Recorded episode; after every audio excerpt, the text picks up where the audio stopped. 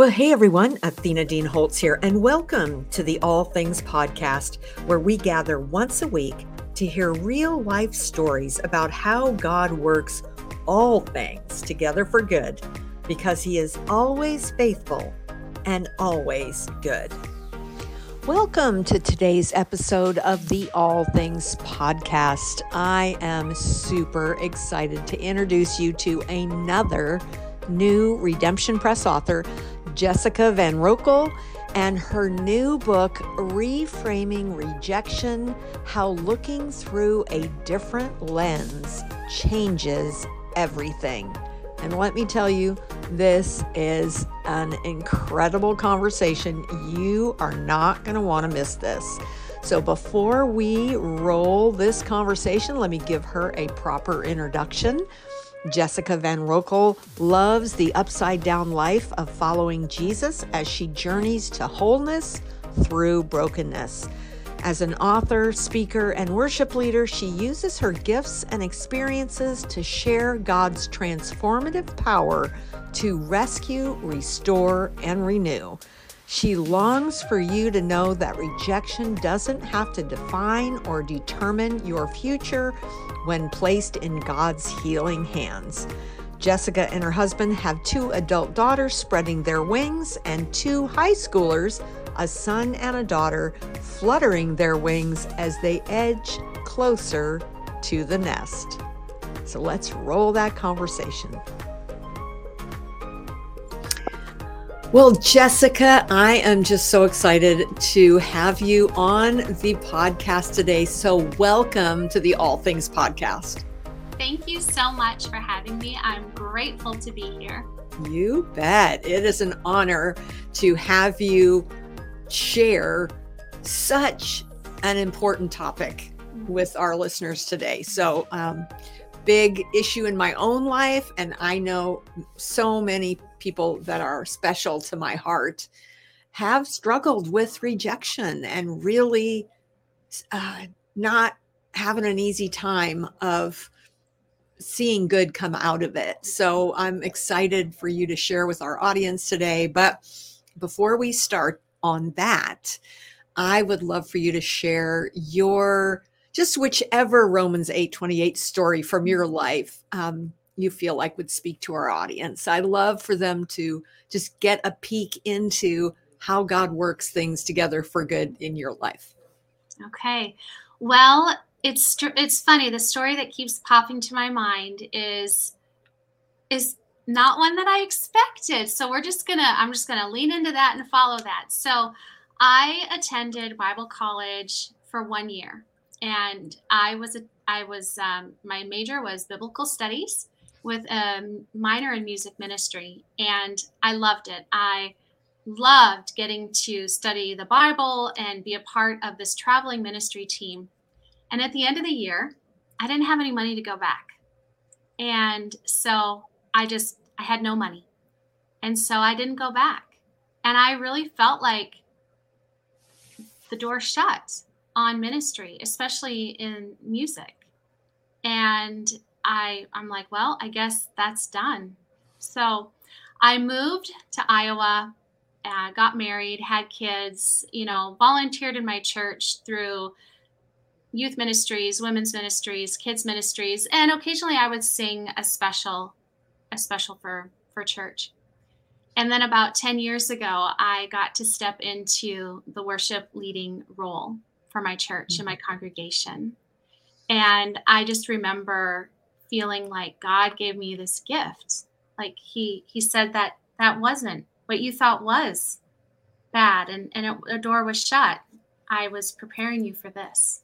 So that that is how I feel like he used Roman my my Romans 8:28 story is to see it come full circle, which mm-hmm. I know mm-hmm. you love that word too.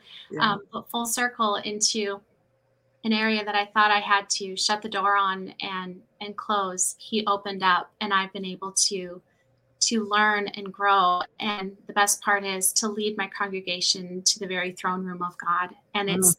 it's been just it's one of my greatest joys. I love that kind of the birth of a vision, the death of a vision, yes. and the resurrection of it because it just looked different Yeah, it just looked completely different. Yeah. Wow. Okay, well, we are going to just jump right into um, reframing rejection and some I've got some questions here for you and I might go off script a little and just mm-hmm. throw something else in that's unplanned, but let's start with this one first. It sounds like you've had a lifelong struggle with looking to others for your worth and your value. I think most of us have done that.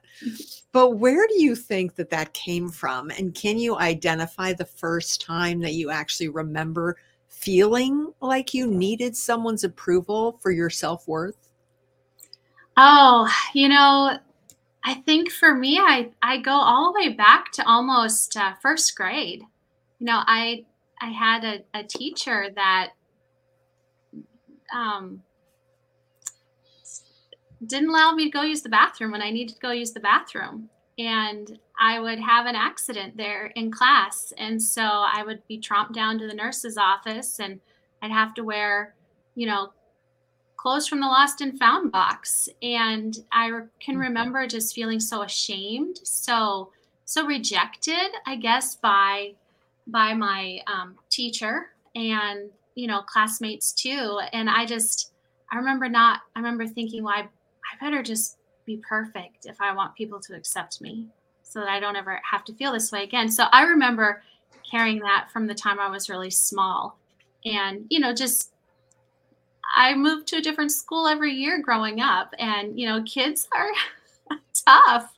And, uh, you know, being the new girl, you don't always fit in and you're trying to find your way. And, you know, was probably a pretty smart girl, but used it in a detrimental way. And what I mean by that is I would try and figure out what other people would other people thought was really great and wonderful and that's what I would try and be. Hmm. Wow, teachers hold so much power. They do. Yeah. In you know, sowing what either should not be sown into mm-hmm. a child's life or w- what should be. Yeah.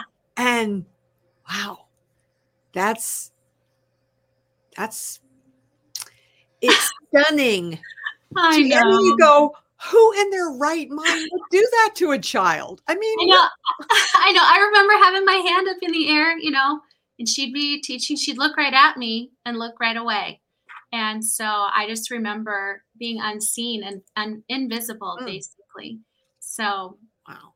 yeah so, okay, so your book refers to two defining experiences that happened within six weeks of each other a poor performance during a singing showcase and the loss of what you consider to be a dear friendship. Yes. What role did these two experiences play in helping you to begin to change your perspective on your relationship with rejection? Okay, that is a great question. And I'm going to I'm going to back up just a little bit to the those two events happened within a 6 week time frame. But the 5 months leading up to the very first event was mm-hmm. this period of time where I'm going to call it probably downloading revelation after revelation because what had happened is I turned about 40 and I'm I'm like wow rejection has twisted me up into knots I have let it boss me around for far too long and I started observing, you know how we get so wrapped up in our own pain and discomfort that we we don't we don't have an outward view. Mm. But as I started getting like being really aware of what it was doing within me, how I perceived myself, how I perceived God, how I would interact with other people, I would start to look at other people and I'd be like, "Hey, they're kind of dealing with this some of the same stuff. This is like a universal problem." And so it was a, it was February and I was like, Lord, I'm done. You got to show me a different way to live because my way of coping with rejection is not working. Mm-hmm. And so what happened was it was just like it was really this sweet time. You know how it's like a crash course in learning a new skill. So I had this crash course in all this knowledge and information and revelation. And then these two events happened, and that was like my internship. Mm. So God took me through school of of my disordered view of rejection and replaced it with his view of rejection and how he wanted me to handle it.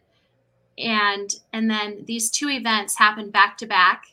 And it was like okay now you get an intern. Put into mm-hmm. practice what i've shown you. And i look back on it now and i'm so grateful so grateful for those happening so close together. I love how he has ways that he illustrates his point. And those were just like uh you know exclamation point yeah. for you. You couldn't miss it. Yeah i couldn't miss it. And i was so determined to live different to because one of the things that i really realized is that i can't rejection proof myself. That makes me really hard to people right. and bitter and grumpy and judgmental and critical but and I can't eliminate it either because then that makes us perfect and we seek after people's approval and their positive opinions and we fear their negative opinions. And so if I can't eliminate rejection and I can't make myself rejection proof, I remember praying, Lord, I want to know how to live free. You've set me free from the fear of rejection. You've set me free from chasing after people's approval. So, how do I walk in that freedom? Because I don't want to go back into my slavery. Mm. So, so powerful. And that is, you know, they're just so, I mean, I just think about all the women that I meet um, and have met over the years who love Jesus, but yeah. they have never dealt with that root of rejection. Yeah. And to reframe it and to let God use it in our lives to to actually refine us. Yes. It's, it's so much better than grumbling that, oh, it happened again, you know? Right. Yeah. Wow. You're feeling like you wear a neon sign above your head that everyone else sees that says rejection, rejected, rejected, don't like her. You know, oh. we don't want to live our lives that way, but yet sometimes we do. Yeah. Yeah. So your book, Reframing Rejection, talks mm-hmm. about four different types of rejection. What are the various types of rejection? And briefly tell us how someone can reframe their perspective on each one. Okay. So, this, when I, when I'm going to say, when the Lord showed me these four different categories or types, I'm like, wow, knowing the different types gave me um, insight in how to not let it wreck my life, if that makes sense. Mm-hmm. And it mm-hmm. helped explain, oh, I can have a different way of handling each one. I don't have to act like my world is ended. So well, let's talk about the very first one is act, I call it actual rejection. So it's actual rejection. And that's defined as in, um, oh, so I pitch myself to a podcaster and they say, no, that's an actual rejection. Um, I apply for a job and I don't get it. That's actual rejection. Those are the no's that are part of life, right? So we can reframe that by trusting the Lord that He has something else for us, that that wasn't His exact will for us at that exact moment. Mm. So that that's one way that we can reframe those actual rejections. Yeah. Then the another the another one is called perceived rejection. Mm. Perceived rejection is me walking into a room and assuming that you don't like me that yeah. that's that's like perceived. I looked at you sideways, or yeah, I you, didn't smile exactly, and acknowledge exactly, you, or whatever. Exactly. Yes, it's it's pre-rejecting myself on behalf of someone else. Right. That's perceived rejection. How crazy is that, right? That and so, how do we? Crazy. It's super crazy, but that that's one of my biggest struggles is that fear of rejection. I'm afraid to be rejected, so I deal with this perceived rejection. So I interpret everything through an already rejected lens.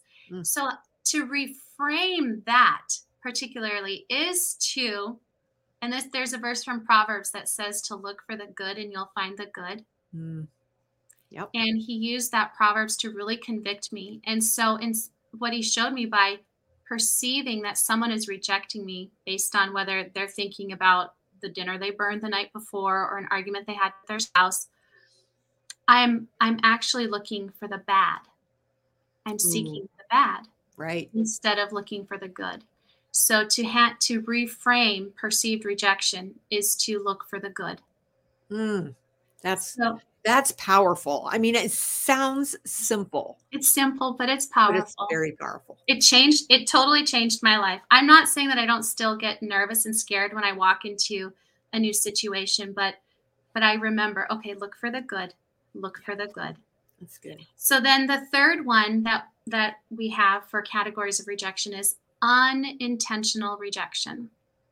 Now this is this is where you know maybe i am talking to one of my daughters and i come across really uh, abrupt or very have a sharp tone of voice and they and i don't mean to reject their idea but i totally just dismissed it. Or maybe it's i am really passionate about a conviction or or something. And my friend doesn't share it but in my excitement to share this she feels rejected. And that wasn't my intention at all. So that's an unintentional rejection. And the way that we can reframe this is to remember to i guess hold i've had to learn to hold my convictions and personal preferences um, lightly and not insist on someone else. And also and that's just for me but also i can i can choose to not be offended.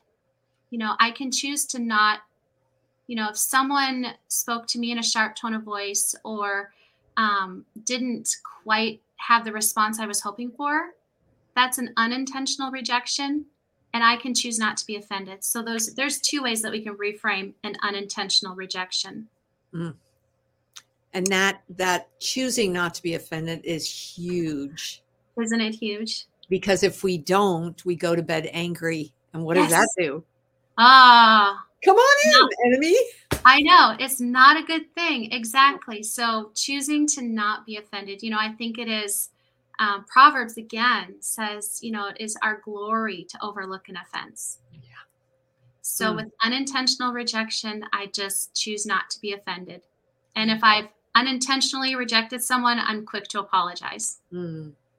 So, and then the last one and is intentional rejection. And I found that this is to be one of the most painful forms of rejection because it the heart behind it is malice. The heart behind it is to hurt someone.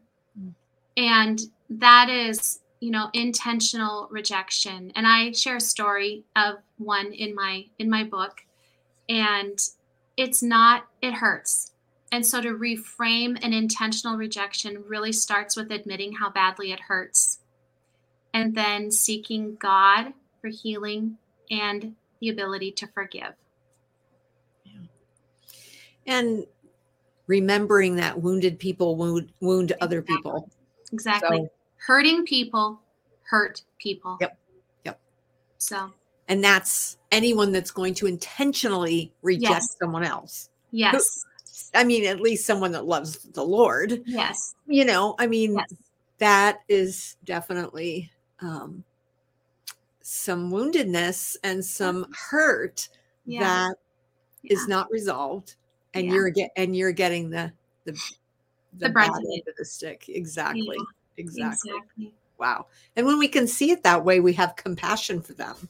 Don't we though? And I Yeah. think that is the most important thing that we can have is is to just develop a heart of compassion Yeah. for others. You know, we don't live in a vacuum. We it isn't just about me and my hurts, but it's also about other people and the battles and the wounds and the scars that they carry too. Yeah. And living with this um, fear of rejection or trying to eliminate rejection kind of puts us in this defensive position where we're i feel like i sometimes picture this castle and we've got all of our soldiers weapons pointed out at other people and i just think when we live with knives out at one another Mm. um, we're just asking for a recipe for more pain and more hurt so Yeah. We're expecting the worst. yes Yeah. We're not looking for the good No, we're not. okay.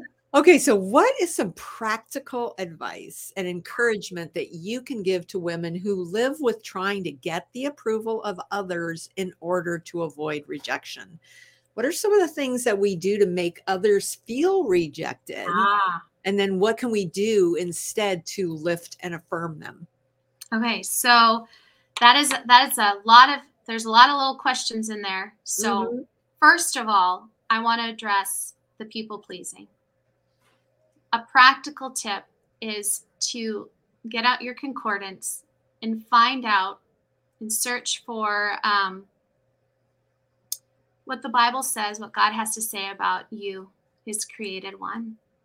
Hmm. Ephesians 2:10 For you are his workmanship. Workmanship is that is in the Greek is defined as a person of notable excellence. And when mm-hmm. we're struggling with wanting other people's approval, what we're actually saying to ourselves is that we don't really think we're we're not excellent because we're waiting for someone else to put a little check mark behind our name that says Jessica Van Roekel, excellent. Well, mm-hmm. guess what? God already did that. So the first practical step is to allow God's Spirit to sink that truth deep into your heart mm. and to remember that He already says, You are excellent. You're my person my opinion is the number one opinion that you need. Mm. So, those are two tips for yep. the person that is trying to overcome people pleasing. So, what do we do to make other people feel rejected? Well, sometimes we get a little self focused. We think mm. it's all mm. about me. We think it's all about me, my family, my problems, my, my, my. And I think the one thing that we can do is start serving other people we can think we can become others focused. I think Philippians 2 talks about having the mind of Christ and being poured out for others. And so, some of the things that we can do to make people feel rejected is we can dismiss their opinions if we disagree with them. We can take sides, you know, with other, you know, join sides. I try to avoid that at all costs. Um, we can um, assume the worst about someone um, especially if you're hearing a story secondhand. There's always two sides, always.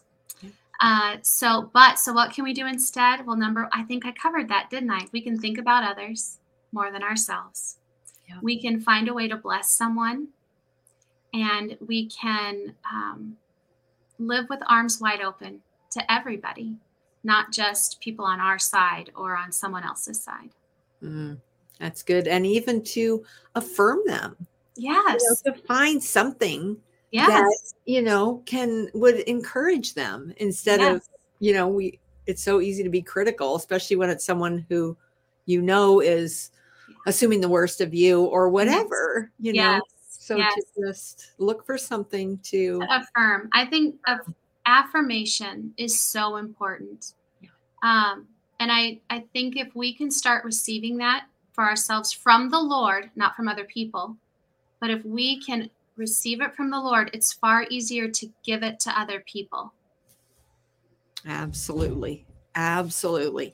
Okay, so I'm going to wrap this up with a question about the title of your book, Reframing Rejection How Looking Through a Different Lens Changes Everything. I love that title. Mm-hmm. Um, so speak to us about the photography references and how you relate it to rejection because you are a photographer yes i am a photographer and i i love to take pictures. I do people i do landscapes.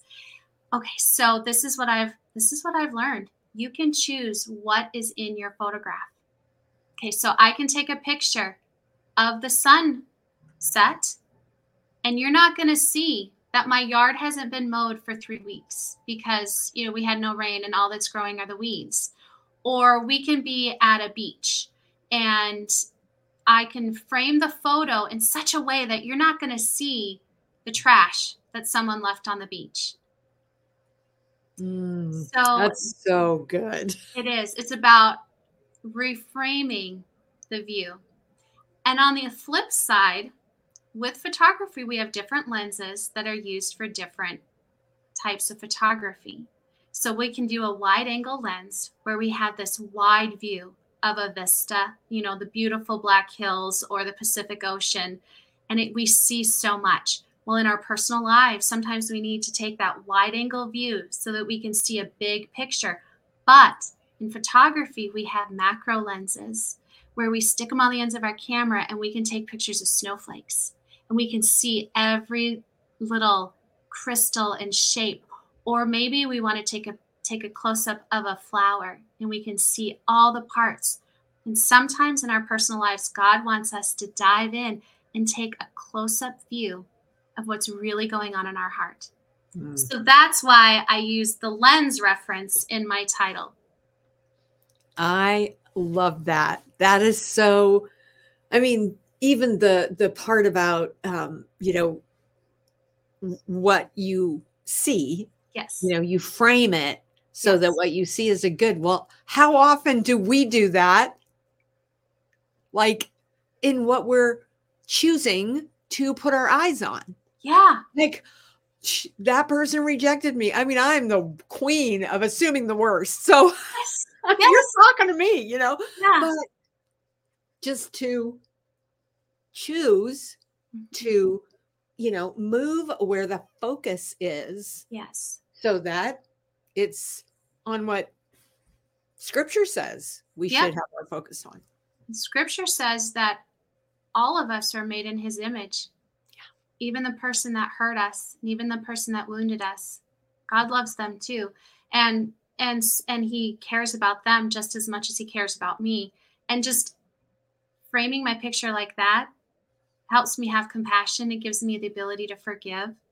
Um, it and sometimes though I I have to frame my picture when I'm in the middle of a fresh rejection. I I can't put my lens on that person because the pain is so great, and that's when I have to focus, frame on the Lord and what His Word says. Mm. So Good. Well, I'm going to close this up with one last question. Yes. So you say that God used your greatest fear to let you experience the greatest freedom. Mm-hmm. Describe what that freedom looks like for you today. Okay. Well, it looks like me being here with you. My fear of rejection has um, through Jesus Christ setting me free to chase after his approval and not other people's has given me courage to step into arenas that I never dreamed I, I would hmm. five, six years ago. Right. I love that. It's been fun to watch the process mm-hmm. of you, you know, coming to a boot camp, coming to one of our events, mm-hmm then signing your contract and then I doing know. all the coaching and all the just all the things it's a it's a labor of you know it's like having a baby it is uh it's a long labor i it had is. long labors for my babies but this book baby it's a long labor yes yes so if we have some people listening today that say i want to connect with this woman i i mm-hmm. i really um, am resonating with what she's saying where's the best place for the, them to do that?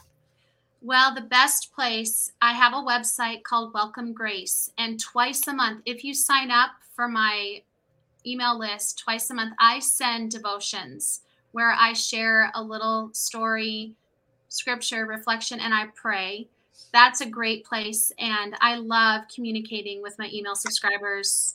Every time I send a, a devotion out, I have, you know, some running conversations, go back and forth. The yeah. second place is I've started a YouTube channel where I am um, just giving three to five, six minutes of just an encouraging word because I think we all need a little encouragement. And I just want to really inspire people to follow hard after the Lord, even in the midst of hardship and pain and wounds, maybe wounds from 25 years ago that that are preventing you from taking that next step to go deeper. That's my heart is to encourage and to inspire you to view life through the lenses of faith, hope, and love in God. So, mm, love it. So, YouTube and your yep. website. Yep. And I'm on Facebook and Instagram, but you know, not everybody is. yeah. Yeah.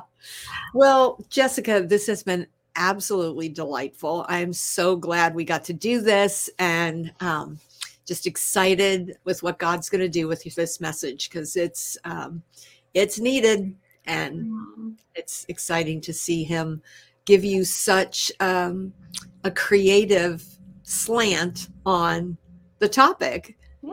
uh, in a way that really is fresh. So well, thank you so much for being with us today. Well, thank you so much for having me and thank you for helping me make this possible. I wouldn't be here without you. So it's a symbiotic relationship too. So thank you. Thank you. All right, my friend. Bless the rest of your season of launching the book and just doing things uh, that you've never done before. And it's just going to be exciting to be along with you on the ride. Oh, I'm excited. I'm glad you'll be here. Well, thanks so much for joining us today for the All Things podcast, brought to you by Romans 828 Bookstore and Redemption Press. If today's episode encouraged you, we would love to have you share it with your friends on social media and maybe even leave a review on Apple. That will help the algorithms get us up higher to the top when people are searching for podcasts that can bring them hope and encouragement. So, thanks again for joining us today, and I look forward to seeing you again next week. Bye for now.